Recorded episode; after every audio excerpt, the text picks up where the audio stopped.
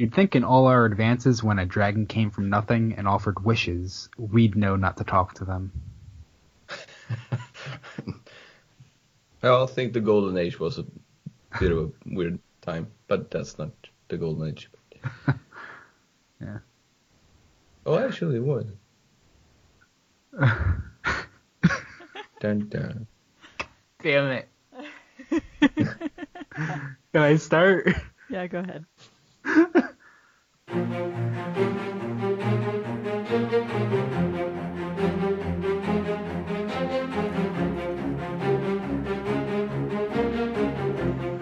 Guardians, to the Ahamkara Lorecast. I'm Anon Pig, and with us this week we have our fantastic host, Purple Chimera. Hey. How are you? Well, how are you? As, I'm good. As well as a special guest, Kexon, aka Captain Kex. How are you? I am good. Hello. Awesome. Thank you for having me. Thank you for coming on. This week we'll be talking about uh, all about fantastic beasts and where to find them, otherwise known as Ahamkara. And since we don't know where to find them, just the Ahamkara. so let's move into our weekly highlight. Weekly highlights will vary with each episode. They can include community stories, fan fiction, gear and weapon text, general hype, grimoire, etc., etc., etc., etc., and one more, etc. Uh, this weekly highlight will be given to us by our very special guest, uh, Kevin. Uh, tell us, tell us about this amazing thing that you've created for the lore community. Who is this Kevin? I don't know. You keep calling me that, I know. That, that's your name. Yeah, no. yeah, hi. So, uh, yes, the, Cap- uh, Captain the Kev. Lorg. Captain Kev. Yeah, the Lorg. I'll, uh, do you want me to sort of go through a little bit of how, how I got started with the Lorg? Like, please tell us everything. Like, it's it's it's an because I, I I sort of know how it became a little bit. I think maybe all of it. I don't know.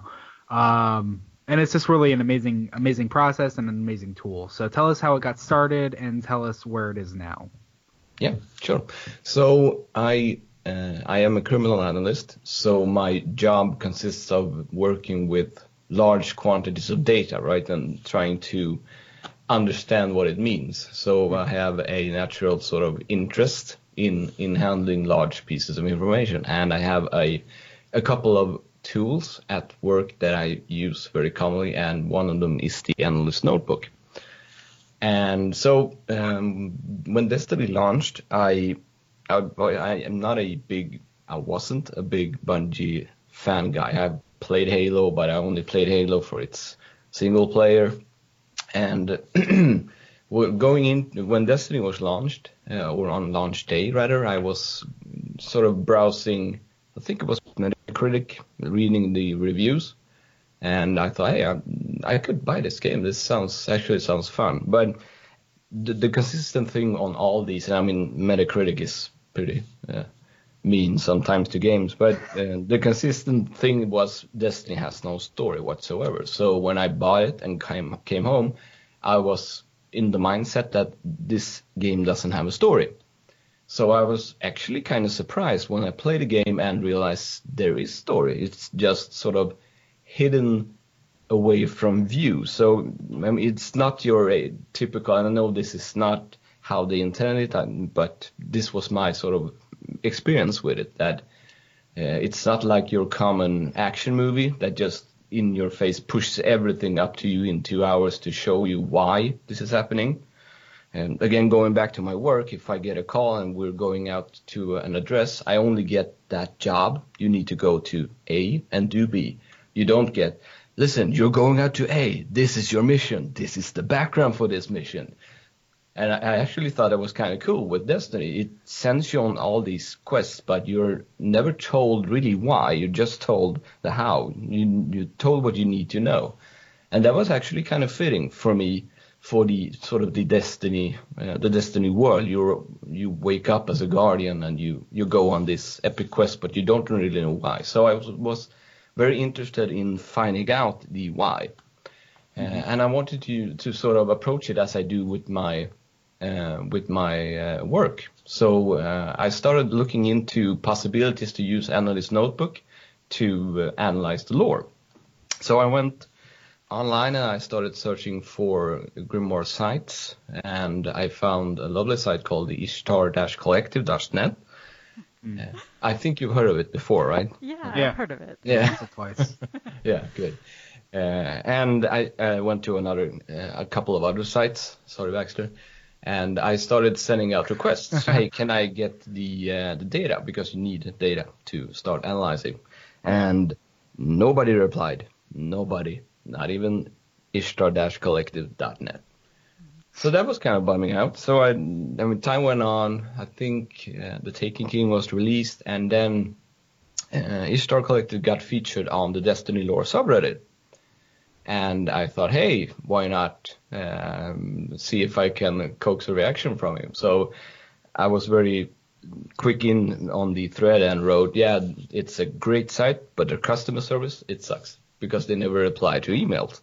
And I mean, knowing Baxter now, the founder of the Ishtar Collective, I played with him. I played with him a lot. Um, I've probably offended him a lot when I wrote that.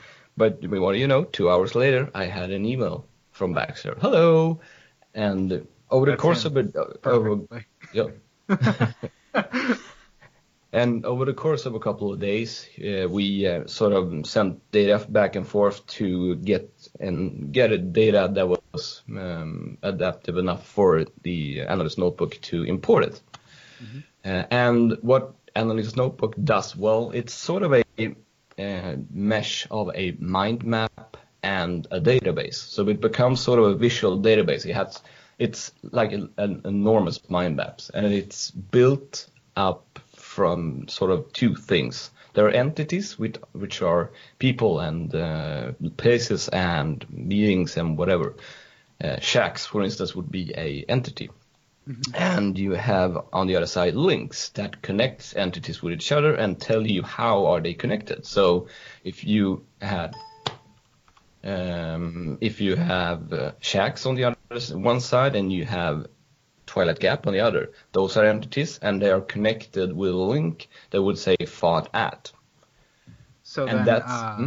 just just so people can sort of get a picture in their head, what this essentially uh, has become is sort of like one of those conspiracy cork boards or uh, crime in, crime investigation cork boards where they they pin the photo of Shaxx and then they say there was this event called Twilight Gap, and they'll put the red string from Shaxx to Twilight Gap because they're connected, right? Yeah, that, that yeah, that's a great example. That's better than mine. Good. yeah, and I mean, so so imagine that wall with mm-hmm. about 10,000 pictures, mm. uh, ju- just general pictures of everything that's in the database that was sort of the starting point for the lore. And then over a course of a couple of months, I massaged the information. I mean, Baxter gave me the their awesome web categorization. So I had Osiris as an entity, and all those little strings were attached to all the things that his site has identified as Osiris items. Mm-hmm. So I took those, moved them out of the site, started organizing them, put them up in the way that you can read them. And I did this with, with almost every item. I started with Grimoire and, and, went from there. I still have, I think, about 3,000 items from uh, original Destiny to, to go through. Original? Um, yeah, uh, from Vanilla. So then you'd still have Dark Below, House of Wolves, Taken King, and Rise of Iron as well? Uh, sorry, you, you broke up a little. What did you say? So you'd still have Dark Below, House of Wolves, Taken King, and Rise of Iron to go? No, no, those those are complete. Um, oh, okay. So I just have the, the sort of the vanilla base items left. Mm-hmm. Uh, I've always started with the, the newest stuff first. Yeah, that makes sense. Yeah, and it's also the most fun. Yeah. Uh, when I've going through like two or three um, changes in how I structure information, uh, so I've probably spent about a thousand hours now working on it. That's crazy. Uh, because you have to do uh, you have to position everything, and if, when you position stuff like if you go, I've got one uh, sort of box for Rasputin and the collapse. I mean mm-hmm. that that part alone took like a week, and you have to move around stuff to make it sort of semi-readable. Yeah. Um, so yeah, I'm at a point now when I'm happy with how it's structured. I've got the basic sort of lore down, uh, and it's I put a, uh, PDF preview online that you can look at, um, that you hopefully can link for people to look at. Yeah, of Um, course. I was about to say that. Yeah, so that's basically the lore. It's like a giant mind map that takes uh, takes a long time to load and it's a little bit sluggish to move around in. But there's a free software you can download uh, to look at Analyst Notebook files. So if you're interested, that can be downloaded too from my Reddit post, uh, Reddit uh, subreddit. That's the word. yeah, you So, know, yeah. uh, remind me because I know I'll forget. But we'll get the we'll get the links at the end of the show. We'll we'll tweet them out uh, alongside everything. Yeah. Um, so, Now, so the uh, last, I just yeah, one, uh, I was going through the books of sorrow like the mm, just now, and it's insane. Like it's like a spider web. I must Yeah. say, Septicus is good at at writing coherent lore. Well, uh, one thing I just want to say, or ask rather, is I know what it is. I, I know uh, how it was named, but you keep calling it, you keep calling it by its name, the the uh, Lorg chart. But uh, what what exactly is a Lorg? That's a pretty weird word. Yeah, the the lore was uh, I think it was X-ray 441 for the Yeah, from the uh, yeah, Ghost Stories podcast that came up. It's the lore organizational chart, and Yeah. it's it's I think it's kind of tacky, but I, I sort of like it. And it, this like became it. like the Lorg mind, and Yeah. uh, Sherbet Pop made an awesome sort of uh, drawing for it. That's my um, logo. So Avatar. I mean, yeah, Avatar. Thank you. Um, and I, I mean, you helped a lot, Adon Pig, in the beginning when I was working through trying to um, primarily go through Fallen. I remember you and I hashed out a lot over those things. I mean, um, there's a there's a section up top on the left uh, in the lore Yeah. with people who have contributed, and I mean, people in this in this community are awesome. I mean, I got people who went out and sort of categorized the whole uh, Mars, went on to Mars, checked what type of enemy is where, what faction are they, and who are they fighting against, and that sent me back the, the data because I have two kids and I can always can't uh, play that much. So I mean, I love you all who helped me. You know who you are, and you can check the lore if you want to know who. Yeah, because uh, as as as great as IshtarCollective.net is, it's very much just grimoire cards, items. It doesn't really have the depth of what's actually going on in the game. So you you sort of get the surface of the uh, the enemies that you're fighting, but with the lore chart, uh, what I remember actually uh, talking to you with was we were getting uh, the house banners specifically, stuff like that. So it would actually, and then um, like the last time I remember like actually talking about it, you were really going into the cabal, and you were getting uh, not only the cabal faction uh, like logos, like for the siege dancer, siege dancers, the dust giants, uh, whatever they are, sand eaters, like not just that, but actually for their ranking system as well. Uh, so you you go like a full nother layer uh, deeper than anything else has, and that's that's a, that's a really impressive uh, tool to have and uh, depth to reach. Yeah, um, I also, I mean, Cabal took a lot of time, and it's funny because I, I got I get mentioned as a Cabal expert, and the only thing I did was actually sort of research them. Yeah, yeah. yeah ma- one of the good things about Analyst Notebook you, is now you can structure information according to how you perceive like the ranks in Cabal, and when we when I started this, you, I, we started realizing that there are uh, insignias on each of the Cabal units in game, so you can actually structure them according to what type of um, how high up in the Cabal hierarchy they are. Yeah, and uh, just to sort of like paint paint the picture of what people would get, because I really do hope you get more people to be looking at a at the lore chart.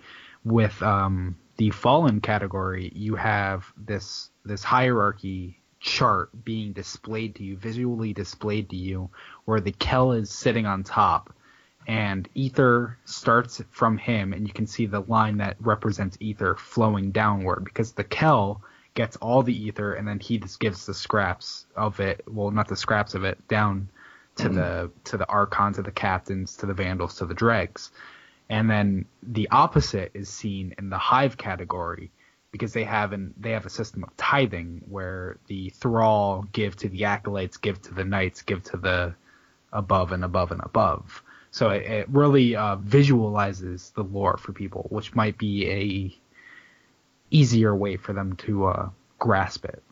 Yeah, I don't think so. You get you sort of get a visual representation at the same time that you can read the information. Yes, exactly. Uh, and then, as you say, I mean, if you go to Ishtar and, and search, you can click around all these things, but here you get everything sort of on this big canvas, and you can just go around and follow the links and yeah. see where it takes you. It's it just it just adds a it adds a new layer of depth uh, to the lore, and it's a really impressive tool that people should take advantage of. Thank you. All right. And well, I, I mean, I I love working with it. It's so it's so much fun and it's such a challenge. I mean, I'm used to structuring information for like a paper, a piece of paper, so you can pre- quickly print it, get into a car, and, and sort of brief a tactical team on their way. But mm-hmm. I mean that that rarely happens when you're talking about lore. I'm not going to be called up three, three in the morning by Professor Broman. He's like, "I'm on stream and you got to tell us about the hive now." That's not going to happen. I'll, I'll, call you at three in the morning. I got you. Yeah, okay. That would be and so be... cool though if it did. it will be not be coherent, and I don't have a printer that can print this this canvas. I don't know this how many, big it is. But... This many pages. Yeah, it will destroy the rainforest. Of... It's okay, guys. I got all the lore printed out. Can't carry it, but I got it all. Yeah. all right. Well, then uh, let's move on to our main topic. Uh, the reason we're all here, the Ahamkara. Uh, so, uh, Forrest, you want to get us uh, started here? Sure. So the Ahamkara have always been a special point of interest. Um, in Destiny since the beginning of the game, and like most any fantasy game, needs to have dragons. So here are our dragons. But Destiny takes place in our universe. Theoretically, we don't have dragons, so where did they come from? Well, um, we're not really sure, but they seem to have a connection to the Traveler. And in the Books of Sorrow, verse 5 3, um, called "I'd Shut Them All in Cells." In cells, says, "Pre and sacrifice, uttered by Xivu Arath, god of war. Harmony. When the traveler passed across Harmony, it lied to the orbits of ten worlds. Now they orbit the black hole. The traveler lied to the accretion disk, so that it would give warm light to these worlds. The gift mast. When the traveler left Harmony it made a monument out of the black hole's polar jet. In the jet there is a hollow mast which sings in radiance. This is the gift mast, and we will devour it. We will eat the sky out of it. We will snap it like bone. The Harmony Sting. The Harmony have weaponized their dead star. They can si- stimulate the accretion disk to fire relativistic plasma, plasma jets. We will take the sting. We will use it to burn their worlds. I will grant one temple of tribute to the first ascendant to kill a world. Oryx. I will have the gift mast to feast on. I will have it first. I am Xivu Arath, and all war is my temple. Beware the daughters of Oryx, for they make and unmake with ease. Savathun. The deceitful sister will be distracted by Arcana and the song of the black hole. Treat her broods with contempt. The Traveler. We chase it and we will devour it. The deep will rule the cosmos. The dragons. Our gods should be ours alone. Their smug freedom is an insult to me. I'd shut them all in cells. Bring them to me. Hmm. So uh, then, powerful, devastating dragons that we hunted into extinction. Ghost Fragment Legends 3. After great deliberation, it was determined that the Ahamkara be made extinct. It was not an easy decision. Power had been obtained from the bargains, and the city needed power. Knowledge had been gleaned, and the Ahamkara knew answers to questions no one had known to ask. But the price was too high. No edict or forbearance seemed to stop guardians from seeking them out, driven by hope or vengeance or despair. They call, the call had to be silenced, so the great hunt did its work. And thus the Ahamkara were made, of, made extinct, their call silenced, their solipsistic flatteries erased, their great design, if ever existed, broken. Of this you can be assured, O reader mine. Dun, dun. Now, uh, Kexon, why don't, why don't you uh, take the next two since I know you wanted to read Warlock? Yeah. Let's make it easier. Uh, yeah. so with the rise of Iron, uh, we learned about the rise of Guardians and the rise of true civilization, the rise of the City Age. There is much debate on the exact point when, when we entered this age, and the dragons may be a turning point. So the City Age rumor card reads, When did the City Age begin? Perhaps when the bulk of the world's survivors lived beneath the Traveler, rather than in the wilderness, or when the Titans raised the first wall, or at six fronts, when the city first faced coordinated, overwhelming attack and repelled it decisively. The city did not rise with struggle. Warlords and wilderness fiefdoms, fiefdoms? How do you say that? Fiefdoms. Yeah, clung with power. Starvation, disease, and anarchy menaced. But the Guardians held the frontier, and the children of the Golden Age kept the fire burning through the long climb back. Legends walk through this history. The Iron Lords, Saint Fourteen's crusade against the fallen, the Mask of the Speaker, the great Ahamkara hunt, Toland's madness, terrible faction wars, and the horrid, disastrous effort to retake the moon. As the city learned to walk again, it found a world overrun by alien menace. It faced disaster and defeat. Even in the recent years, as Guardians began to venture back to the moon and the inner planets, the city's territories had withdrawn, out of sections abandoned and converted into fortifications in the wake of the Battle of Twilight Gap. But the city's shipwrights and foundries hum with energy. The probability kilns and, work cooperatives produce new wonders. Darkness is rising again, but so is the light. Now, uh, before we go into that, the next card, there's something I just noticed, and I'm so mad. did Did anyone else notice anything about this card that Bungie just gave to us and we never noticed until year three? The city did not rise without struggle. Warlords and wilderness fiefdoms clung to power. Oh yeah, yeah. That's always been there, Yeah. and no the one warlords noticed. part, yeah. Yeah. Sure, no one.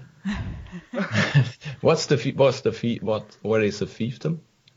Uh, Oh, so it's it's like a um in it's like you know what the, it is. I just don't know the in the dark age in the dark ages and middle ages um you would have like a person who ruled over an area like a baron or something um and he had kind of control over an entire area where there were a lot of um slaves or or indentured servants that were tied to the land and it was like his own Ah. little kingdom Yeah. Gotcha.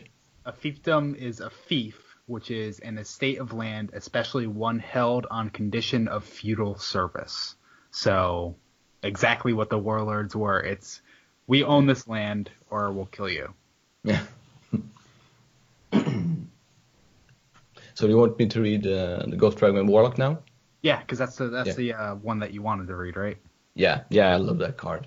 Okay. So, um, I mean, that's rather impressive. A powerful beast like Ahamkara wiped out in a great hunt. Although it does raise the question, what exactly was this warlock so worried about? So, Ghost Dragon Warlock. Why did I set her on this on the trail? You try and try to explain, but no one ever understands. No one who's not a warlock, who hasn't spent a dozen years scouring the ruins for one string of symbols, one clean code, one black talon. Titans just make that humping noise. If they stayed awake. Hunters clean their nails with their knives and look at you like you were growing a third eye. But when you've spent your life searching through arcana for ancient power, you have the urge to reach out and educate others. like we do, especially if you had too mon- one too many. Hopefully, like like we have. Nah, she's not my type at all. We play dice, cards, war games, you know the usual stuff. I'd never tried to show off before. I don't know what came over me. I had a broken vertebrae in my pocket that I borrowed from. Yes, borrowed. I was going to put it back. What do you think you are, my conscience? It was a fossil. Uh, that means mineral replacement, a, a rock basically. They can survive a few hours in my pocket. Do shut up. The Cryptarchs weren't going to notice it. Everyone knows the Ahamkaras were hunted to extinction. There's nothing to be afraid of anymore. Think of how mysterious in this system is, I said. How much life sprang up when the traveler came, like the Ahamkara. Do you know the legends? The dragon that made promises? And I pulled out a fossil with a flourish. She pulled out her knife and started to pick the dirt from her nails. That set me off. You could never have brought one on, down one of these, I said. Ever. Not the greatest hunter, not the brawniest titan. Her eyes narrowed. She said, Oh, is that so? And I saw right then that she wasn't going to pass on the challenge. I've murdered a guardian, I thought. She's going to die. It'll be my fault. And I looked at the piece of spine in my hand and wondered, why did I say that? What moved me to such pride? Hmm. Ooh, I love that card. It's so good. Also, it shows you the true nature of which which class is the best one. Sorry. yeah, most easily affected by fossils. Do that's, shut up. That's what. it, I do think it's interesting though that um, they we keep getting it keeps getting brought up that they've been hum- hunted to extinction, yeah. but there's all these little hints like, well, maybe not. Yeah, and I mean it, it's sort of a yeah, it sort of goes, goes against itself, right? He says there's nothing to be afraid of anymore because they're being hunted to extinction. Yet he says I've murdered a guardian. I mean that sort of contradicts itself in in the same sentence. Yeah. Yeah. Uh, I mean, I think I think the obvious reason there is just because if you tell everyone there's no more Ahamkara, no one's gonna go looking for them. Yeah. But it, obviously, there uh, there still is. Obviously. Uh, well, we get to it.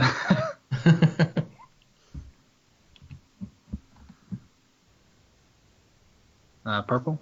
Okay. Um. So, well, like we said, uh, they were supposedly hunted to extinction. Um, but we ha- we have um, they have an importance and fascination with their fossils. So let's look at a couple of these fossils from the Ahamkara, um, which are items. So we have the claws of the Ahamkara, which say, "Look at all this life, O bearer mine. There is so much left to burn." And then the sealed Ahamkara grasps say, "Plating the Ahamkara bones in silver helps to quiet the auditory hallucinations." O bearer mine. and then the skull of that dire Ahamkara says, Reality is the finest flesh, O bearer mine, and are you not hungry?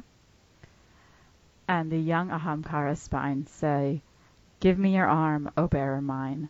Let me help you fill the world with teeth. Hmm. Which so really, it's really building this uh, Sorry, what were you gonna say? I was just gonna say they seem to have this thing with teeth. Maybe it's because they're really hungry all the time. I'm not really sure what's going on with the teeth. Well, personally, um, sorry, uh, personally, when when I first started like really diving into the Ahamkara lore, I took teeth to mean um, more of a metaphor, actually, for not not actual physical teeth, uh, thank God, but for uh, to be like vicious, to be aggressive, to be the the carnivore, you know, the attacker, not the the passive, you know. Sure. There's also a, a sort of interesting connection that it's on uh, two items that give you grenades, right? So your Ahamkara spine gives you another grenade. Void Fang, Void Fang vestments give you another grenade. both of those mention teeth. Hmm. Also, there's spine items, or well, the Void Fang could be a spine item, but Hmm. Yeah, I don't know if the Void Fang ve- uh, vestments would be a spine item, but you're actually no, I have my, little- my own little theory. You're getting a little ahead of us. Yeah, sorry. so uh, these are all exotic armor pieces, pieces featuring the fossils of Ahamkara, and all of them feature a key line, O Bearer Mine. There are two other exotic armor pieces that are associated with the Ahamkara. but I put in three because I meant to say three, not two. Uh, so as uh, Well, Captain the Kev scales of Eao is not not an exotic item, so you're technically correct, right? Yeah, that's clearly what I meant. Of Uh, uh, so as uh, Captain Kev there just said, the Void Fang vestments. Uh, this came back in year one. You will dream of teeth and nothing else, scratched behind a buckle. Uh, this back in year one was being heavily speculated to be associated with the Ahamkara, and in my opinion, it very much was.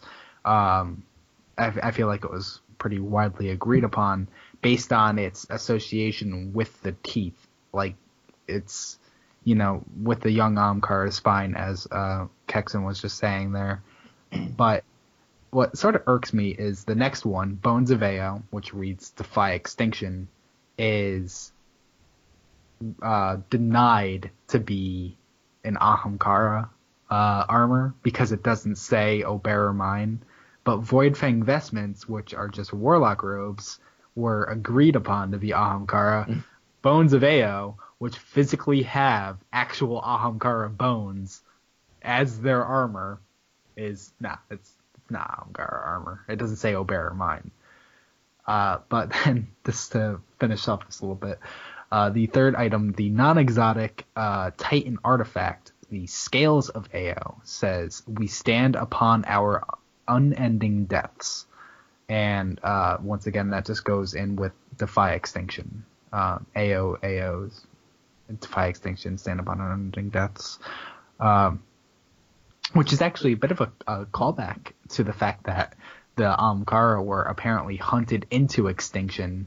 Now we're being told defy extinction, and we stand upon our uh, our unending deaths. And even though we have killed some, it's pretty clear they're not entirely gone. But uh, Kex, did you want to say what you were going, what you Yeah, added in yeah. here now? Sorry. Uh, yeah, so I think it's very interesting. If you look at the um, sort of the different, first, I mean, it's I want to point out it's really creepy that the young Ahamkara spine still moves, and I that's a it. whole another level of creepy. And that's on next gen, where people have probably catch up now.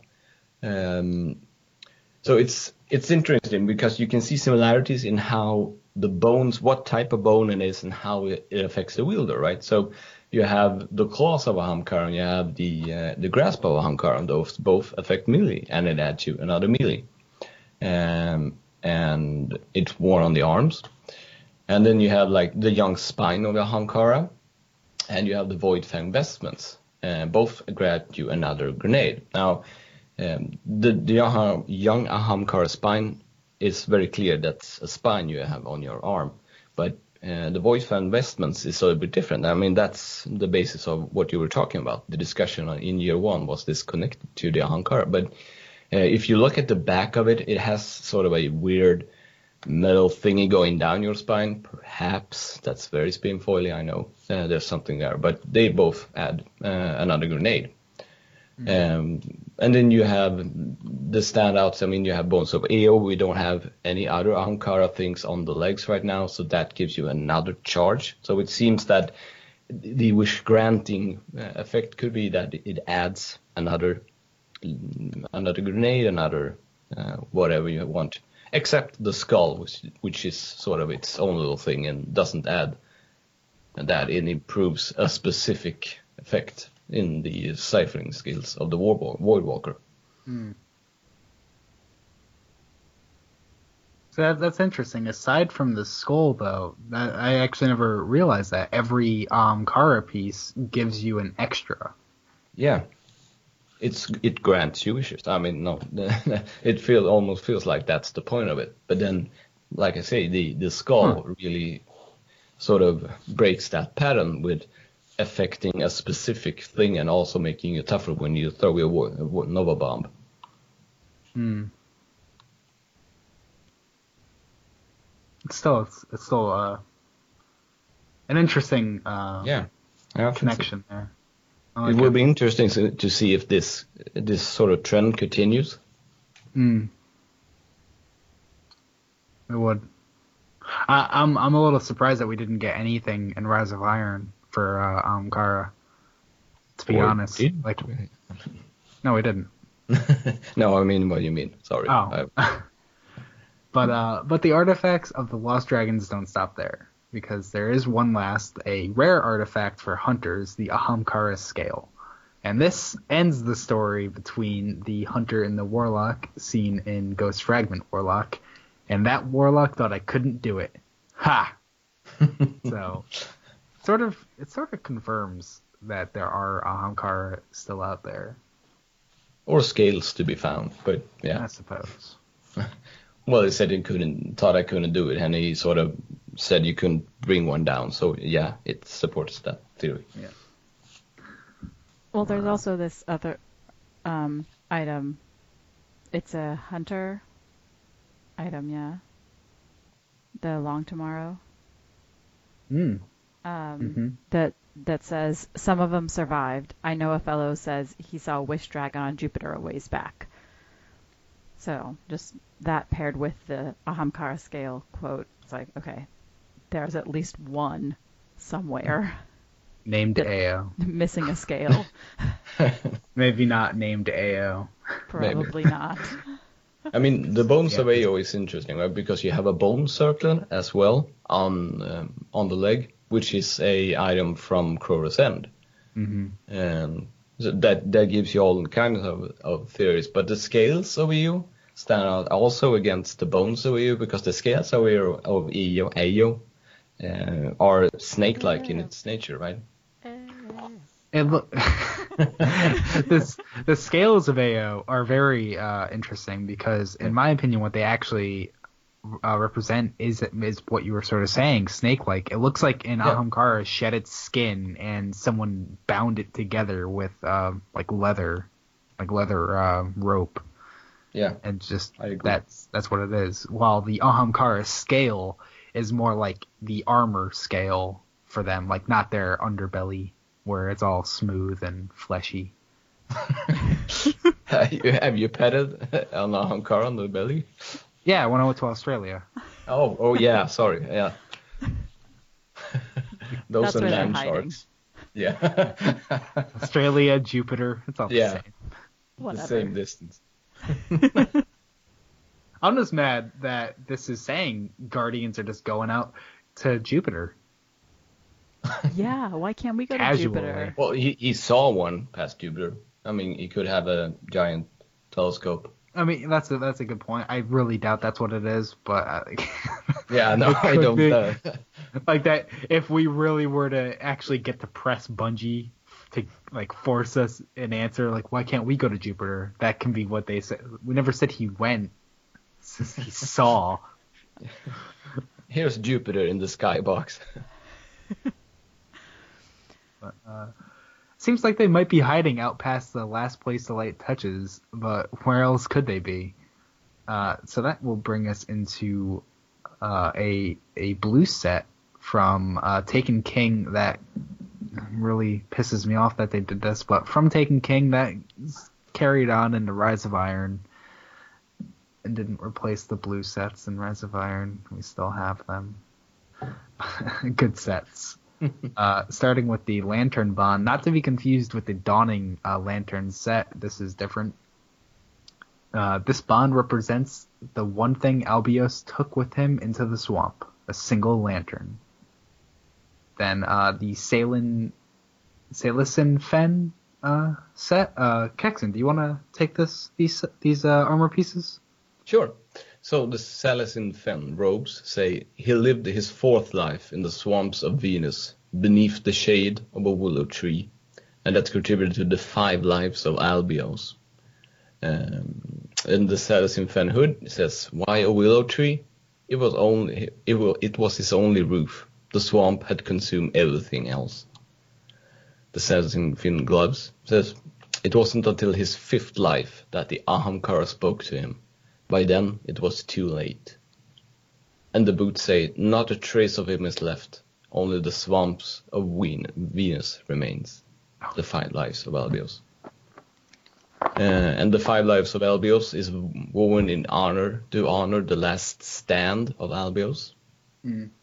And there's a, a, uh, quote from a quest when you go to talk to Ikora that's attributed to Albios. When you enter the void for the last time, make it count. Back to you, Einar Pig. Yes, yes, back to me, back to me. Well, see, the thing about what we try to do here is stall for time because I forgot to add this into the notes. Oh, okay. And, uh, but to be to be serious, uh, is that we like to have uh, the lore that we present in this first half be lore without without as as little speculation as we can. Maybe ask a question, but never so much as say this or that. Sorry. Uh, so the Ahamkara has very little lore. People might notice this is going on to be a little bit shorter than normal, but we will have after I find this page. Uh, oh god damn it! Uh, we will be getting into uh, some theories. Uh, Kevin has a great theory. God, stop that. Insights there. Oh, there it is. There it is. Okay. So, since it's not in, it's not uh, on IshtarCollective.net, I I forgot to gather uh, what Cayde so kindly left behind for us in his journal. This is the journal from the Taken King Collector's Edition.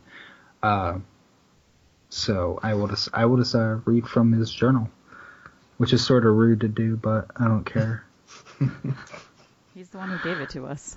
Yeah, that's true. He did That's leave us a note saying if you found it, like it's yours now. You have a knack for finding things. You're badass. Let's meet up. Wait, is that last part actually on the? No, okay. It's it's not word for word. I'm paraphrasing. It's on That's yours. Yeah, it's not on everybody else's. It's just on yours. Yeah. Uh, Nathan Fillion wrote mine. Special. the coast is different, beautiful and unbroken and timeless. It teems with new life. Every big brain in the system has their sights set on the academy. We were there for the Ahamkara, parasite reptilian critters that appeared out of thin air. Inexplicable genome, new proteins, so much poten- potential. And that's really all he has to say on the Ahamkara. He he goes on to start like writing Cayde plus Maya Sundaresh and Hearts forever and Mr. Dr. Maya Sundaresh. It's it's embarrassing.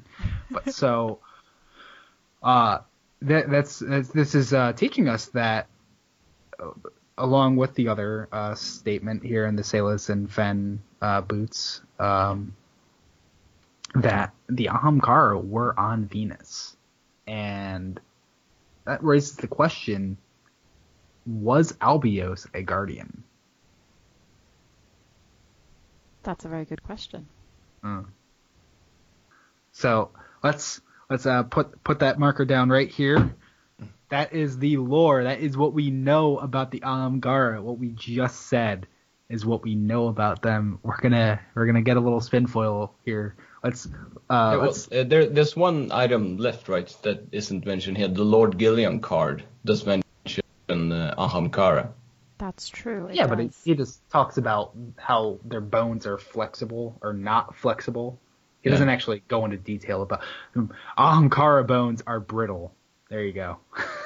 Recovered. Well, and I, it, it just it, it's an interesting point that in, in in in the card it says between the roots and ashes of the tree that covers his den, Gheleon has stacked the fallen bones collected from that one night operation. The the scavenged pieces of Ahamkara of an Ahamkara. several, and it goes on to explain all of them. But it, it's it's still an interesting thing that bones are present on uh, Earth Mm-hmm. from the fallen. That's the only point I wanted to make when, when we're still in real lore territory. That's a that is a good point. That is a good point. Scavengers, so uh, that they would wherever they found the bones, they could have found those out in Jupiter and just brought them Yeah, back to yeah. us. uh, but that is a good point to bring up. I left it out because it just didn't really have anything substantial to teach us about the Ahamkara. Yeah, it doesn't. as as much as I was like really hoping to make this a, a Gheleon Ahamkara podcast, I was like, oh no, he just he just picked them up. He didn't really do anything with them. But uh, so I think there's a this important distinction throughout the lore uh, with all sorts of characters. Uh, are they a guardian? And Albios is one that we I feel like we should ask. Is he a guardian? Saying the five lives of Albios it's sort of like yeah, all guardians have more than five lives. Why is that important? And then to say like, you know, woven in honor of the last, woven to honor the last stand of Albios. but uh, Well, he does enter the void, and that's Yeah. sort of a typical thing for void walkers or or uh, warlocks or uh, guardians to do, right? that, that yeah, well, yeah, for uh, warlocks, that's a good point. That to me supports the fact that he's a uh, uh, a guardian. I certainly would think so. I mean, based Yeah, on this, like it, it seems like it. I guess I wouldn't be surprised if he if it turned out that he wasn't, but it seems a reasonable conclusion. Yeah, And- and until the own- until just now, I w- until just now, I would have been surprised if it was like Albios isn't a guardian. I'm like, what? Like, because in my head, I just built him up to be a guardian, but looking at it again, it almost seems like he might not be. Really? Um, han, we don't know of any non-guardians going to Venus after the, uh, unless you count this as oh you This could be this- Golden Age Oh, okay. Because based on what we know, like the Ahamkara shouldn't be on Venus post uh, collapse. I don't know. Maybe they are. Maybe they. were.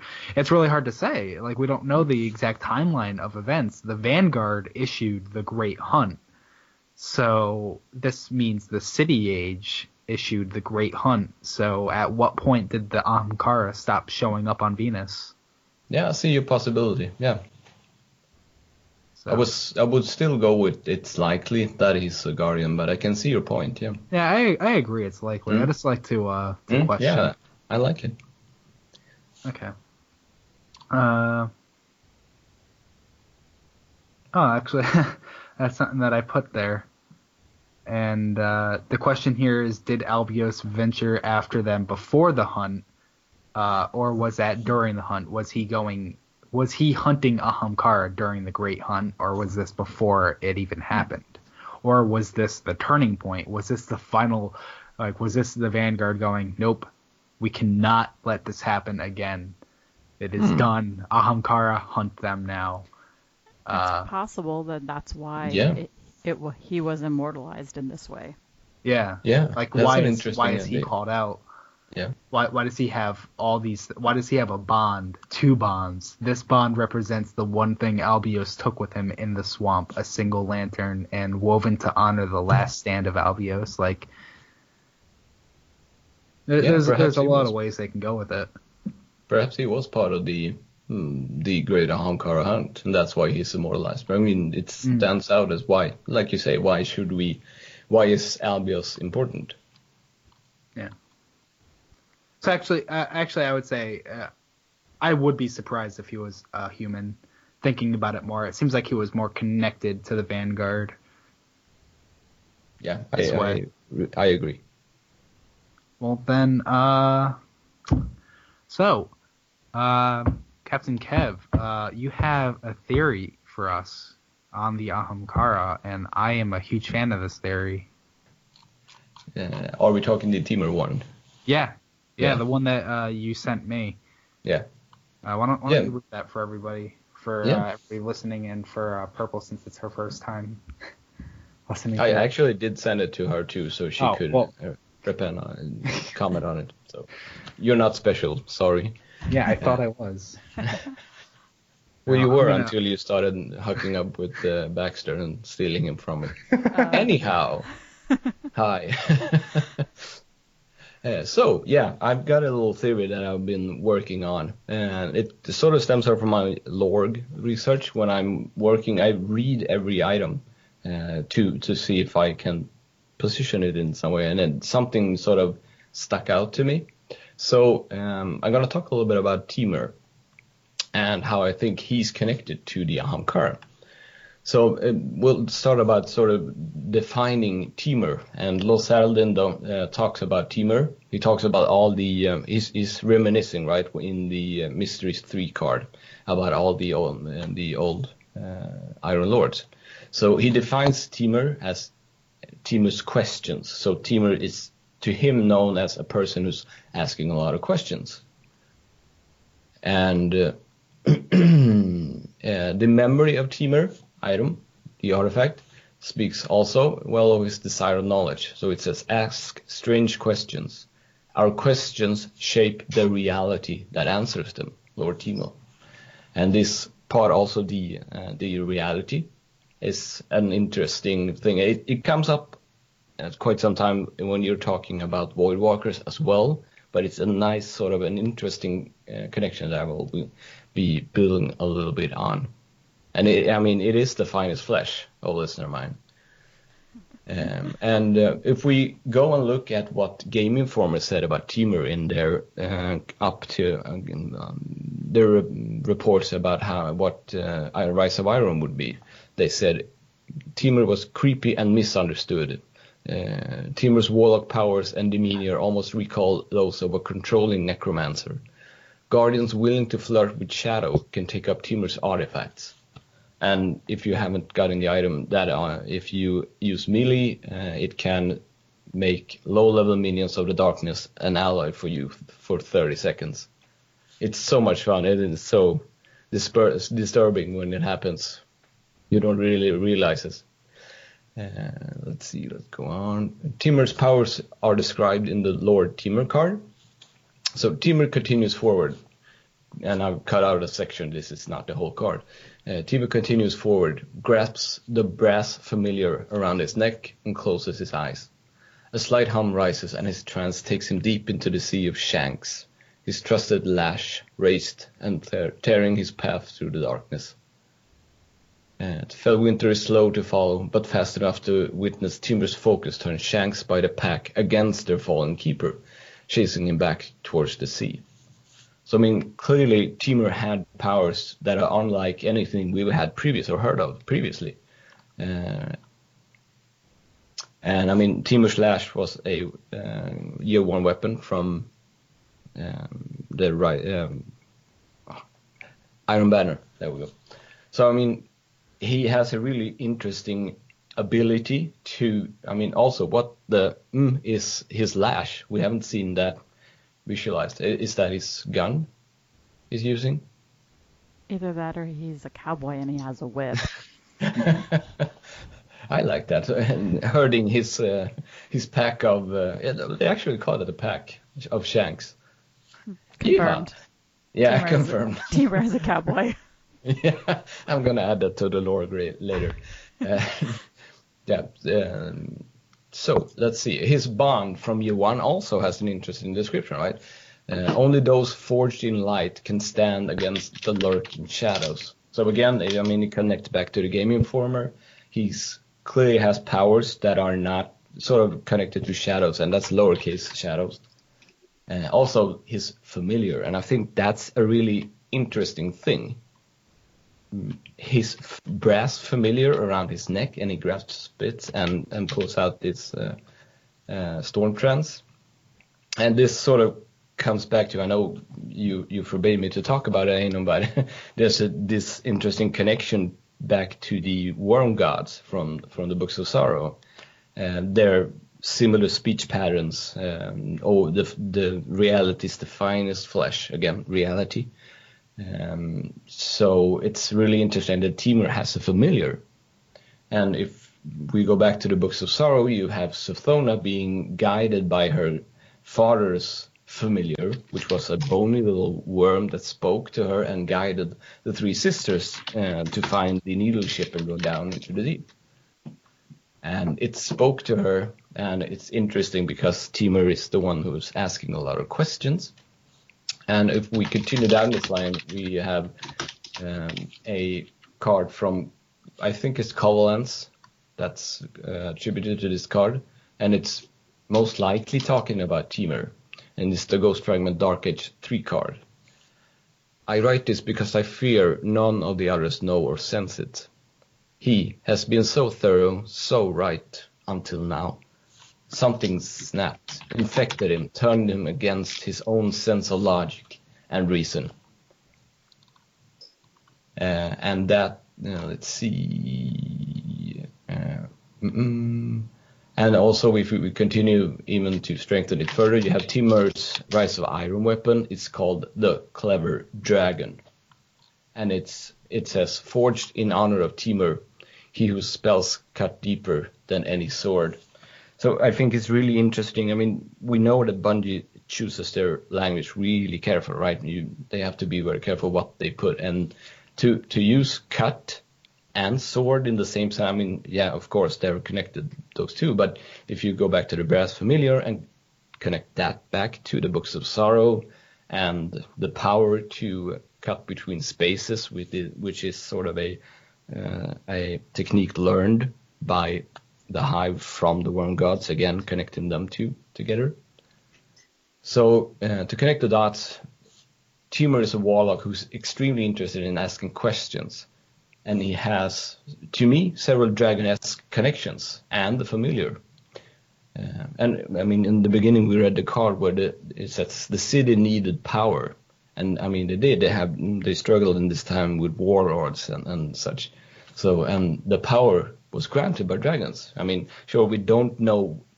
This is not the city age. It's still the dark age, but we don't really know when the the, the connection started to appear. Uh, and the dragons knew answers to questions no one thought to answer. Again, questions which connects to Timur. Uh, and Timur is the one who leads the Iron Lords towards the Warmind and ultimately to find Siva. And, and if you look at the, Felwinter Peak card, it suggests that in a chance meeting with Felwinter, I think it says, is the first step towards uncovering this information. But why why did that topic appear? Perhaps it was Timur's questions that led him, and Felwinter could perhaps answer one of them. And I mean, it's it's an interesting connection, and it's I mean it's it's been fallen right? So don't don't think I have anything else to to support that other than that. But um, the connection between Timur, the shadows, and his sort of always asking questions is an interesting connection. So my theory is that it connects back to the Ahamkara with, with sort of this information in as the um, motivation for that. I mean, nothing suggests that Timur went out to Venus, uh, but I mean, Gheleon did find Ahamkara bones on Earth, wherever they came from. Australia. We we talked about that earlier. yeah. Well, they did fly around a lot, so yeah. Uh, so does that mean the Felwinter Peak is on is in Australia? Mm, could be. Mm, could be, yeah. It's about as probable as Ahamkara being in Australia, I suppose. Uh, so this is where I tie all of it together uh, with a lash. Uh, a spin foil ribbon that is fragile as any reality, but isn't spin foil the finest foil? A host fine? Oh, that's good. I like it. I think it's really interesting. Um, it it's so often I find connect you find connections like these and they don't they have connections but they don't really lead you to any kind of solid theory so much. Yeah. Um, as just having these these interesting connections, it makes me wonder if Timur, yeah, if he found an Ahamkara or was in contact with one. I I will say that this quote you have from Dark Age three, um, talking about Timur. Um, I write this because I fear none of the others know or senses it that he has been so thorough, so right until now. When I first read that, I thought it was after Timur got infected with Siva, hmm. and that's why he turned against his own sense of logic and reason. Interesting. But wouldn't the other notice? I mean, if you got a giant pyramid, no, not giant, but if you got Siva coursing through you, wouldn't you notice it? Perhaps you don't. I well, don't know. it depends because, like, we know from the cutscenes in the Rise of Iron missions, like you can see, um, Jolder, you know, she's got like Siva all over her side, right? Yeah. But we also know that Siva grows and multiplies, so it could be if Timur has gotten, for lack of a better word, bitten by Siva. Mm-hmm. Um, it's in a, you know, it's just a little spot, mm. and it started to affect his brain, but yeah, it hasn't spread enough for anyone to notice that it's like you know, all up his side. Maybe it's just in his boot or something. I don't know. Yeah. I mean, you would know if you go back if you watch how how the Iron Lords look now when infected by Siva. Those horrible screenshots of them, their mm. faces completely. You would notice that, right? If yes. it comes into the room like, "Hey, guy." you you would hope so. Yeah. Well, I mean, yeah. Of course, there's a lot of possibilities, and it's just clever wording, but I mean, it, I always like Anon pointed out, right? You have warlords in one of the first cards in in in, in the game. They are, I always read it as they're they mean to plant sort of little seeds for us to find. I mean, they, they must know we they must know we create a lot of podcasts and a lot of things about the lore. So I mean, as much as they can build into it and later just add on, the better. Yeah, and I, I definitely think that part of it is planning on Bungie's part, and part of it is just the ability to p- leave threads that they can use later. Yeah. Like in the, the you know my favorite current example is in the House of Devils card from Vanilla. You know, it's it talks about the House of Devils searching for something beneath the surface um, of in old Russia and like, well, obviously that was Siva. We know that now. When they wrote that card and released it with Vanilla, did they have that planned that it was going to be the House of Devils with Siva and and Rise of Iron, or did they just write that to give themselves a thread, and then when they got around to starting to plan the storyline for Rise of Iron, they were like, hey, look, this thread we can use from Vanilla. You know what I mean? Yeah, I've heard I've heard information from writers that say that this is their um, the story we're seeing right now with Rise of Iron that a lot of people felt was just tacked on is actually part of a, a bigger plan. So it wasn't like let's find something that we can build upon. It was uh, well, it was uh, that as well, but it, this was more planned than we give them credit for. So they did have sort of a, a plan for what they wanted to add later. Yeah. Uh, there's something. Just keep staring at it now because it, the city did not rise without struggle. Warlords and wilderness fiefdoms clung to power. Uh, so that's saying before the city, and then during the city, legends walk through history. So we have now the Iron Lords. We are now missing Saint 14's crusade against the fallen, the Mask of the Speaker, the Great Ahamkara hunt, Toland's madness, the terrible faction wars, and I guess technically the Dark Below would be the horrifying, disastrous effort to retake the moon.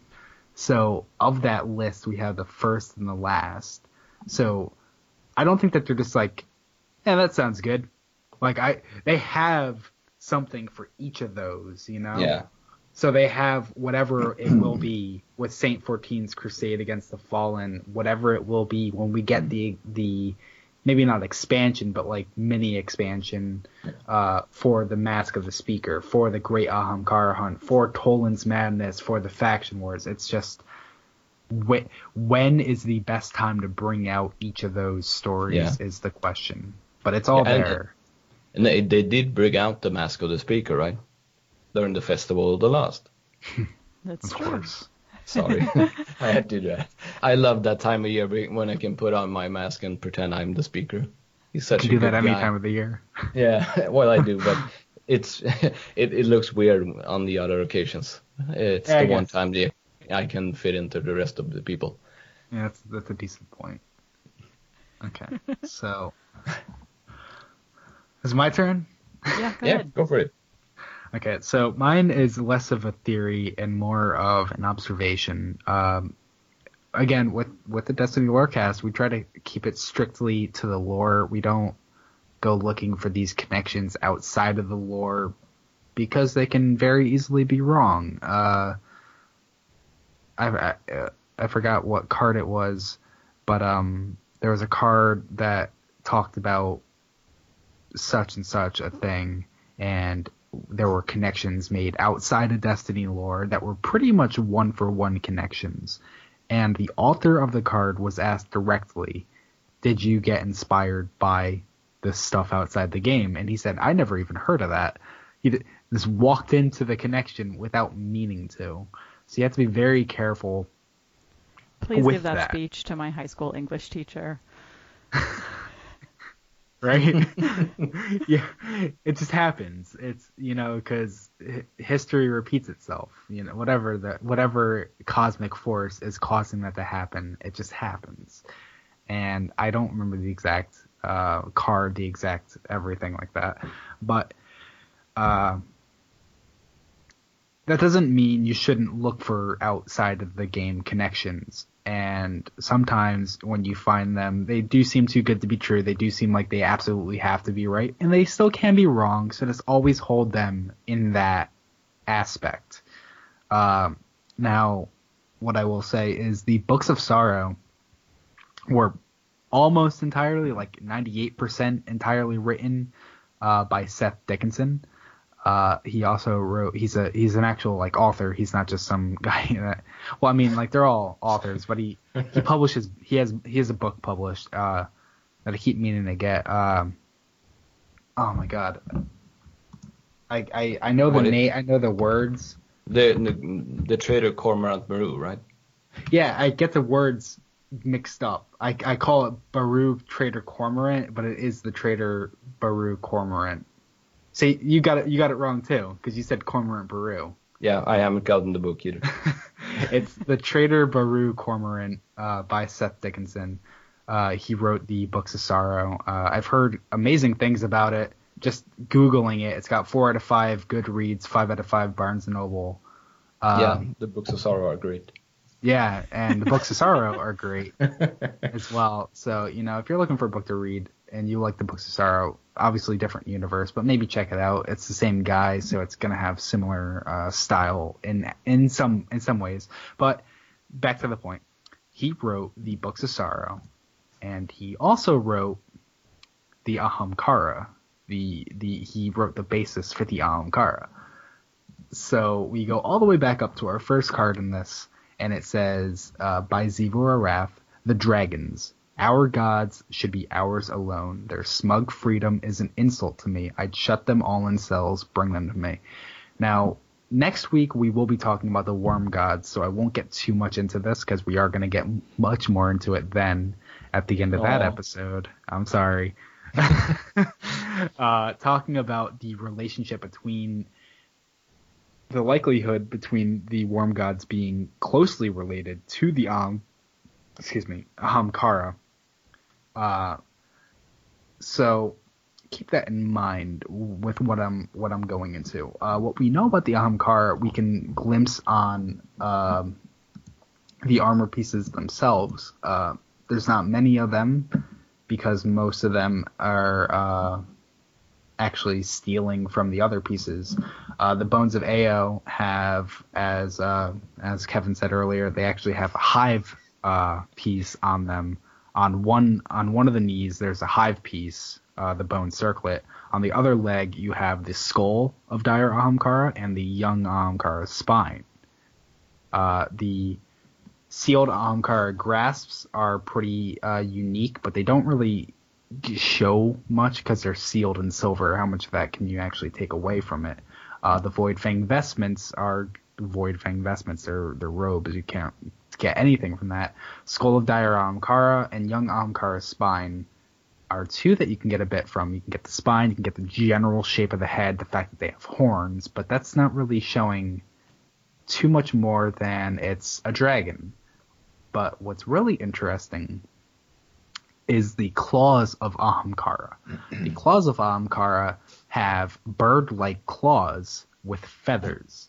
Now, it's entirely possible that the feathers were added there for flair, but I feel like they were added there on purpose. So, oh crap! I forgot to get that one card, didn't I? Uh, just one second, please. It's a great exotic. The claws of Ahamkara as a warlock. I've used them a lot. And they look pretty cool, eh, and except those creepy talons on your on your shoulders. I feel like Oh my all God. of these exotics are a little bit creepy because like you're literally wearing someone's skeleton. Yeah, and the one is moving. That's also another level of creepy. I love how we, we as guardians like to put on stuff that we gotten from our enemies. yeah. It's like this this should fit my arm. Okay. Uh, so then, looking at the warlock uh, robes from, I believe, House of Wolves, the Viper Spine Six. There's a story about a serpent selling knowledge. The moral is always be the serpent. So the the bones sort of depict a bit of a serpent uh, structure, but the thing is the the the bird-like uh, claws with feathers. So then, what I previous knowledge came through with Destiny is uh, the Mesoamerican god uh, Quetzal Quetzalcoatl. Um, probably probably butcher butchering that name. It's been a while. Um, uh, Mesoamerican god uh, who is the where is that line? Quetzalcoatl was related to gods of wind, of the planet Venus, you know, where the Ahamkara were first found, of the dawn, of merchants and of arts, of crafts and knowledge. He was also the patron god of the Aztec priesthood, of learning and knowledge. So that's Venus and knowledge. It's being like tossed around alongside Quetzalcoatl. Now, Quetzalcoatl also had a twin brother in their mythology, uh, who was the opposite. Quetzalcoatl was the feathered serpent or plumed serpent, essentially a snake with feathers. So a serpent with the feathers, with the talons and the claws, and it was anamorphous as well. It can it, it can become a humanoid snake feather deity thing. Uh, they were they were really weird, but so its opposite brother was Tez, Tezcatlipoca, and that god was the smoking mirror. It was the opposite to uh, to uh, Quetzalcoatl. So what we have here is we have the Ahamkara and a smoke smoking mirror. This the lie. That's that's what he's um he's sort of depicted as. It's he, it's hard to describe, but so in my opinion, it's sort of it's sort of reflecting the Ahamkara and the worm gods. You have this the the the true light form, and then you have the dark form. Uh, Tezcatlipoca is usually depicted black with a yellow stripe painted across his face. He is often shown with his right foot replaced with an obsidian mirror or a snake. Uh, and uh, Quetz- Quetzalcoatl is uh, also called the white Tezcatlipoca. So it's to contrast him to the black Tezcatlipoca, saying it's like he's the bad to the good, the yin to the yang, and or whichever, and all that. Uh, so we're sort of in with this thing of it, they're a serpent typed creature, and then to sort of further that, uh, the it goes to uh, verse 1 9, the bargain from uh, Book of Sorrows. Behold my passage, behold my vast displacement, my ponderous strength, my great coiling length, my folded jaws and curled wings. Behold the hiving, and the, the rest isn't really important. Mm-hmm. Uh, that is from one of the worm gods. That's one of them speaking. So great coiling length, a serpent attribute. Uh, folded jaws, I I honestly can't find anything on what folded jaws would be, but curled wings uh, is an is a thing from what I'm finding, what I've found rather, is a thing where the they the wings aren't flat, they're curled upwards, which causes them not to be able to fly. So it sort of sounds like the worm gods are actually punished and they're hmm. forced to stay they can't actually escape, and that's that's an attribute of the worm gods. Yeah. That, so maybe that's maybe that's why they have curled wings. I I can't really say uh, on that though, but um, there is one last thing I just wanted to say. Uh, and we'll, we'll, like I said, we'll, we will get really into it with the uh, ne- in next week's uh, podcast, but hmm.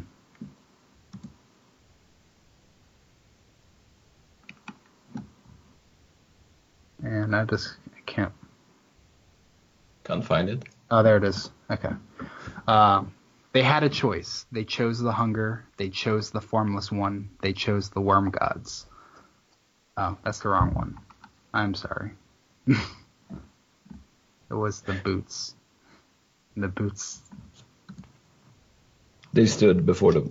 No, that's the. Yeah, yeah that's the one. Yeah. No. It's not. Uh. So while you look, I mean, I can just point out there's another interesting reference to dragon in the gift, the gift mast uh, from the books of sorrow. You have um, now arrives Xivu Arath at the head of Armada. She fights the Harmony for 50 years with strategies and discipline, but the Harmony turn to dragon wishes. And their wishful bishop, bishops wrestle Xivu in the ascended plane. I just think, I mean, that's a another interesting layer to the, the first part about the dragons that um, connects them to the worm gods, and then you have they battle Xivu in the ascendant plane, mm-hmm. and you have uh, Albios talking about going into the void. There's an interesting connection between those uh, those pieces of information. Did you find it, or do I need to fill out? I don't. I, I can't find it. You know, it, it doesn't even matter. I was I, I, was really just getting excited, and I wanted to get into it. And I guess this is uh, the universe saying, no, you're not allowed to get into it. That's for next week. So just deal with it. Uh, so just to sort of reiterate what I'm trying to say, it's that we might actually have an idea of what the Ahamkara can look like, uh, what they were inspired by, and that they might be closely related to the worm gods, to the worms of the hive. Uh, remember in Cayde's journal, he directly calls them out as parasites and the uh, symbiotic relationship between the worms and the hive is a, is very much a parasitic relationship as well. Yeah. Where they're feeding on the hive, if not fed, they're like a tapeworm. Uh, so that actually uh, brings me to uh, the last point I wanted to make. Uh, just a thought I had today. Just thinking about this podcast, thinking about like what I would say here with all this. Um, the fact that they were parasitic, do you think that could have been one of the things? Like, was that the price to get anything from them? Was it always to join with them to be like, take my kids into you and they'll give you powers? Was that always the deal? It certainly seems like that was the deal that the worm gods make. Whether that's the deal that the Ahamkara make is not at all clear. Mm. Yeah, but I mean, just, it says in the the the city needed power, but and it sort of implies that the the price was too great, and that's why we go after the the the Ahamkara in the end. I mean, whatever we had to do to get that power, it probably was. I mean, it has to be um, as dangerous enough for us to actually go out and hunt them, not just say no, we're not interested in your in your um, what you're offering to us anymore. We I mean, go like if it, if it was that good, like if if Yeah. what the Amkara offered was so good that you would consume one of their young, if you would essentially enter the Worm Pact, like the city would essentially have to stop people if it got to that that point, you know? Yeah, if you only got another melee charge, that probably wasn't worth it. Yeah, that's true. well I, I Right, agree. It's a very int- hmm? That's what Go you for it. get when you just take some of their bones and put them on Mm. your arm. So Oh, yeah, that's imagine true. what could happen if you make a pact with a, with a live one. yeah. So, uh, purple. Do you have uh, any any uh, theories on this that you'd like to voice? Well, um, I, I don't know about theories. I, I've got a few questions. Mhm. Um, so we did an episode on the Ahamkara of the Ishtar Collective podcast, which will come out before I, it will be out by the time this uh, podcast comes out. And we had Mhm. some questions we couldn't answer, so maybe you guys can answer them. Um, the the first one, which, which we kind of talked about where where they come from, we talked about that they came on Venus. We answered that question already. Um, when they arrived in the solar system, I think we kind of answered that one as well. Um, well, but my my first question was why aren't there any Titan armor pieces made of Ahamkara bones? That's an old question too. It is an old question. Yeah. The original theory from year one was that the um, Ah- Aham- Ahamkara armor pieces help solar-based classes, and the Titans Hmm. didn't have a solar-based class, but they do now. We still don't have No, any that doesn't- That's a awful theory. It's immediately debunked with Yeah. Skull of Dire Ahamkara. Yeah. Yeah, and claws being uh, universal. Yeah. Because originally we had Skull of Dire Ahamkara, Young Ahamkara Spine, uh, Void Fang Vestments. And claws. Claws were year one? I mean, uh, I- claws were vanilla? Yeah, I, I am pretty sure they were. Maybe. I'm pretty sure they were- claws were House of Wolves. You think? Pretty sure. I have Pretty no idea. Either way. Uh, no, Bones of Eao were House of Wolves. Claws were Dark Below. Oh, Dark Below. Okay. Uh, but so just the Skull of Dire Ahamkara uh, immediately would debunk that since that's a Nova Bomb. right. Uh, Well, what? but it's still What- we don't have any armor pieces for Titan. We have that one. What is an artifact? I think. The Scales of Eao, yeah. Yeah. Uh, the theory I remember hearing way back when on BNet was actually stemmed from Ghost Fragment Warlock, where he has that line, uh, "You could never have noise. brought one down, brought one of these down." I said, "Ever, not the greatest hunter, not the brawniest Titan." So people latched onto that, and since uh, before House of Wolves, before that point, we got the Bones of Eao. Um, they all said only warlocks could kill Ahamkara, and that is the proof. And it's like hunters retaliate, but we have the young Ahamkara spine.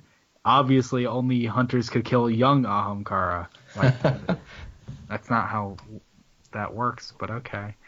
Uh, everyone apparently missed how the warlock was, uh, myself included, how the warlock was under effects not to its own. You know, he was he was afflicted with something. Uh, so to answer your question, in my opinion, though, uh, there's one of uh, two reasons. Uh, the first being the Titan didn't give a shit. That's uh, true. the and that's just to say it simply. To say it more extravagantly, look at the hunter armor. We're scavengers. The, the fucking Khepri's Sting has a live beetle strapped to your arm. You know, we're using whatever we whatever we find. Just like Gheleon, he was making knives out of everything. His entire card was essentially saying, "Hey, if I know you guys are like my best friends, but if you die, I'm gonna use your bones as armor. I hope you're okay with that. It doesn't really matter if you're not, because I'm still gonna do it." Like that was his entire attitude, and that's why I love him. Uh, but warlocks, they don't have that attitude. They aren't scavengers. They're not just looking for the newest thing to strap to their arm. But they do love the rare artifacts, and that's what Ahamkara bones are since they were hunted into extinction. They're they're fossils of a past that was lost that they will never see again, and they hold power and they're fascinated by that and they want that and they want to expand their power and uh, the the likelihood that the Ahamkara actually come from the void uh, and the warlocks study the void they pass Yeah. into the void all that nonsense and then there's the titans who don't care and It's interesting you, you brought up that Gheleon card. It just made me think. Um, in that card, he mentions that the Ahamkara bones are too brittle, mhm. um, which immediately made me think, well, that's obviously why Titans wouldn't want to use them and as Uh, armor pieces because like Titans are always getting up in the middle of things. We don't, we can't have brittle armor pieces. It's not Also- very helpful. uh, just so I can actually get the right person. I'm pretty sure it's uh, it's Jolder who says it.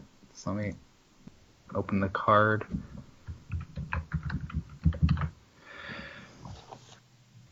Uh, oh no, it's Saladin. Uh, oh, oh, that's the last yip it's yipped. She says, picking up the coyote jaw that Quietus impaled. Helmet, would you say? Too brittle. Ether bones better. Flexes. The others follow her in, wrinkling their noses. Usually they avoid this dim and earthy, earth-smelling den. Their presence suggests that Felwinter is doing something unpleasant, probably involving screens. Bone, Saladin says, not carbon bronze, not plasteel. Bones always available as a last resort. Titans don't want bone. they have their preference, and he's saying it right here. He's like, why are why are you using bone? We have better material. We we don't need bone. We have this. And and Gheleon, uh, the hunter, says if if all of you were cut down around me, your light drained. Is he's he's he's a survivalist. He's not he's not thinking like we're always gonna have this city, but that's a Titan mindset because they are the wall of the city. They they just it's it's their it's really their style. Like why until until the uh Iron Lord uh armor sets uh not Iron Lord. Iron Lord? Maybe? I don't know. Until these Rise of Iron armor sets, the only furred armor was the Titan armor, wasn't it? Like what Shaxx wears? Yeah. No one else was getting fur. That was like that was just their style. That's true. You know, that's just what it is. And uh, Warlock robes, uh, their arms are gloves, while everyone else's arms are a full arm piece. Like, it's just how we divide up into our ide- ideologies, I, I would assume. Yeah, I think I think you're touching on a really interesting point here. I mean, as you said, warlocks warlocks crave power, right? We crave knowledge. They're studying the void. We're entering the void. And you have hunters. I mean, if you look at the Night Stalker, that's also about talking about entering the void. So Well, reaching in, not entering. I'm not dumb enough. yeah. Uh, reaching in, right? There's some kind of sorry, for like a bit of a penetration, isn't there? reaching in, pulling out, uh, whatever. I think there is some mention of that from Tevis. Each said that once. Yeah. Okay. well, it's still, I mean, as you say, I mean, hunters scavenge. They look for.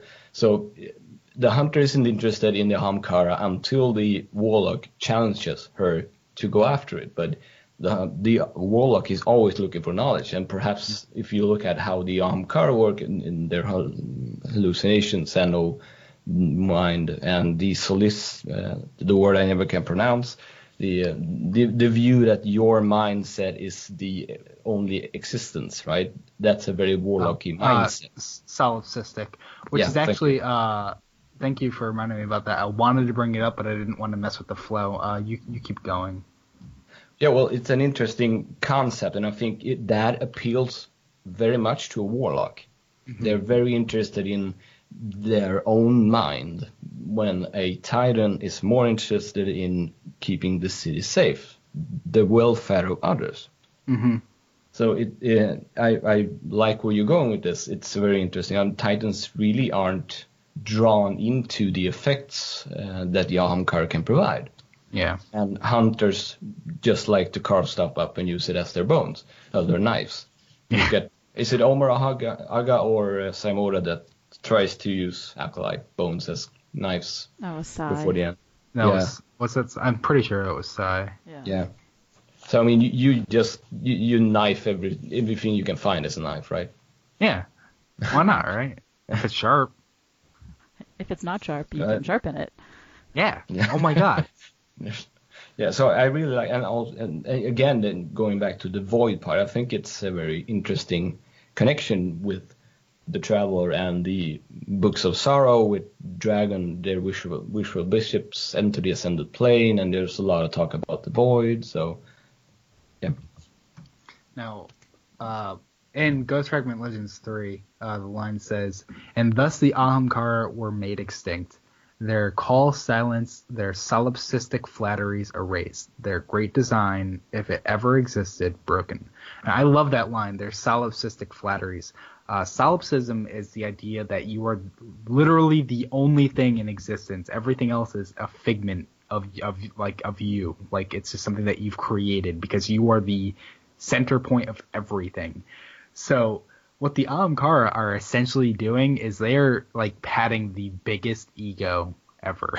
like they could not they could not give you a better compliment than what they are doing. They're making you think you're the only person in the universe, which is actually a really dangerous thing when you think about it because that means like if they can convince you what to that mindset to not not maybe to think I'm the only person in the universe, but to sort of like have that like subconscious, like you know that like beneath beneath your conscious think I'm the only person in the universe.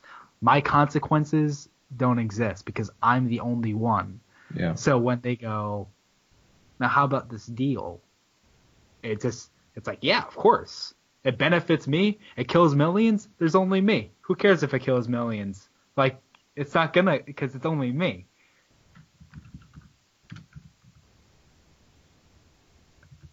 But yeah, that's that's something I wanted to. Um, God damn.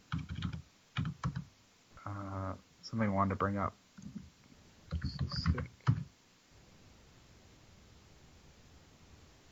Well, and that brings up an interesting point as well. Uh, we kind of briefly talked about earlier. What is the cost? What was the cost of the these wishes that was so high that the Vanguard decided to call this great hunt? You know, there was obviously a risk that was too great that was causing them problems do do you think it was a risk from to like a, the risk to the individual guardian or was it more of the risk to the stability of the vanguard as a whole because of all these guardians going out and making deals with the Ahamkara? Risk to reality. Could be that not not to- I don't think it would be I don't think the Ahamkara at at the point before they were hunted, I don't think the Ahamkara had any like personal attacks. Like they weren't going, let's fuck with the Vanguard. It's they wanted to this like they had this agenda of destroying reality and that's essentially what they they would go for, I think. Yeah, I I don't think they were attacking the Vanguard specifically, but I know that the Vanguard likes to keep secrets, Mm. and the Ahamkara like to give answers to questions no one knew to ask. Mm. So it could be that the these Yeah. guardians that were going out and making deals with Ahamkara were getting information that the Vanguard didn't want out. but somehow the, the Ahamkara knew it and was giving Guardians that information, and that's what was causing problems. Yeah, I mean, you have Osiris going after Ahamkara lore, and mm-hmm. that, I mean, that that could be, could be emphasis on that. What puts a schism between him and, and the, the speaker because he's being he's being given information, he's bargaining information that is potentially dangerous for for the city in the speaker and the vanguard's eyes, right? Mm. Um, one one thing, uh, really quick though, just to talk about uh, warlocks and uh, solipsism, in in in Destiny uh, specifically, the Tengu operant uh, boots. The solipsist position is false. I could never imagine this. Athanatonat, final words before ghost intervention. like that.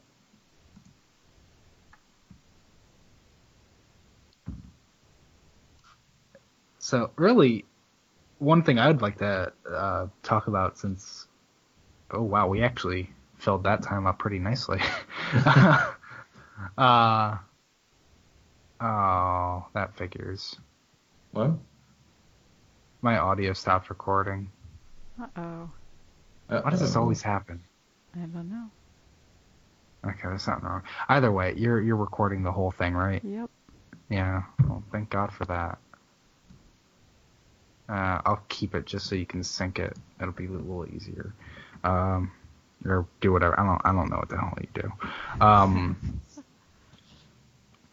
to talk about as as a final uh, statement, I guess, uh, to talk about how they, in a sense, seem to want to eat reality. What do you interpret that as?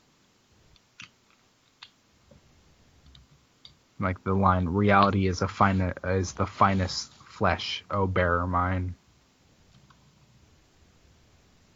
i'll go uh, yeah I, don't really know of course i mean that's the obvious answer but again going back to the um, going back to the worms who has i mean books of sorrow verse 2.2 reality is a fine flesh o generals ours let let us feast on it it's mm-hmm it's very close. It's, it's almost identical, right? So, um, well, how do you how do you eat reality? Well, as, if you look at the view that your mindset is the only controlling one, you, by controlling, sort of controlling the world around you, aren't you devouring it? It's a it's a weird concept, but I think it stems from their their eagerness to control and to manipulate. And what's that wording that their uh, great design is it?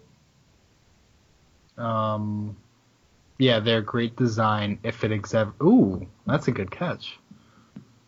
Their great design, if it ever existed, broken. Yeah. So that actually fits. I actually missed that, and I actually had a theory in line with that. But uh, you you continue. No, I, I, actually would like to hear your theory on it, but because I don't have a lot more than than that connection. Uh, well, before or, or are you before stalling sh- for time again? before I share mine, uh, no, I'm not. I, I have mine in my head. It's an old theory. Uh, Purple, do you have any anything? Um, not really, except that this really makes me keep thinking about the um, Ishtar Academy um, and the Vex copies of themselves and controlling reality, and there's only one reality, and mm. and that kind of thing. Because that's just what I keep thinking about, I guess. Mm-hmm. Well, uh, from the spooky lorecast, however many weeks ago that was, I, I had the story uh, Teeth. That was a modified uh, version of another story I'd written a while ago, which was about a hunter um, who purchased uh, young Ahamkara's spine and started uh, hallucinating. Um, so what I interpreted the eating eating reality was sort of a Doctor Who uh, take. if, if you're familiar with Doctor Who, uh, the Weeping Angels, I forgot um, their actual name. What they do, or just to keep it entirely Destiny, uh, what the Ahamkara would do is similar to that because it is different. uh, what the Ahamkara would do is they would take you, or take your mind rather, and plop you in their own universe, like their own little pocket universe that they created, and it's it's fake, and they make you think that's where you are, and the essence of where you should be, like what you what you would have done, is what they feast on. Like the lack of your existence in that time is what they feast on. And by that line, uh, their great design, if it ever existed, broken. And I'm really curious because that's saying like, what is their great design? Because it sort of sounds like it's this type of thing that is spoken about in uh, uh, conspiracy theories. Like the Ahamkara have this great design. They have this other universe where where it's destroyed and burn and teeth and you know stuff like that. And it's like the people who haven't been affected by the Ahamkara don't see that, but the people who have know it. It's like you're it's the person who was abducted by aliens. Like they know what it's like on the other side, but everyone else is like you're stupid. That doesn't actually exist. So that's that's sort of where I where I took it. It's that the displacement of the person is the energy, and that's what they feasted on. Interesting.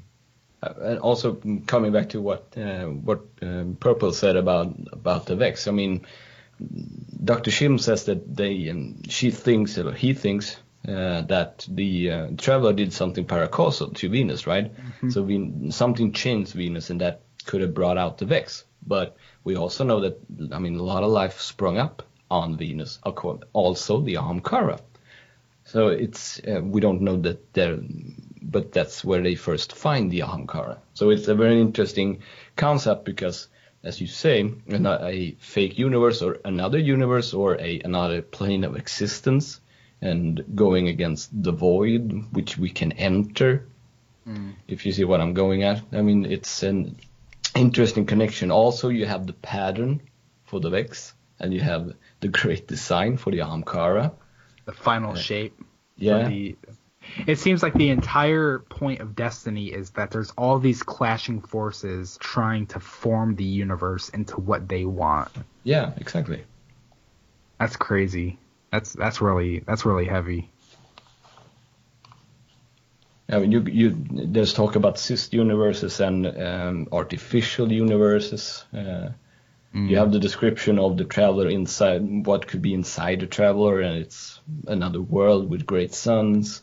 I mean, it's yeah, candles. as you say, I mean, what? It's candles. It smells like vanilla. Oh yeah, I don't really trust Fenchurch, but okay. yeah, I mean, it's it, as you say, it's very interesting. Um, all, pulling all these sort of different forces, trying to manipulate the universe into becoming their design, their pattern, the final shape. It's yeah. Yeah. Yeah.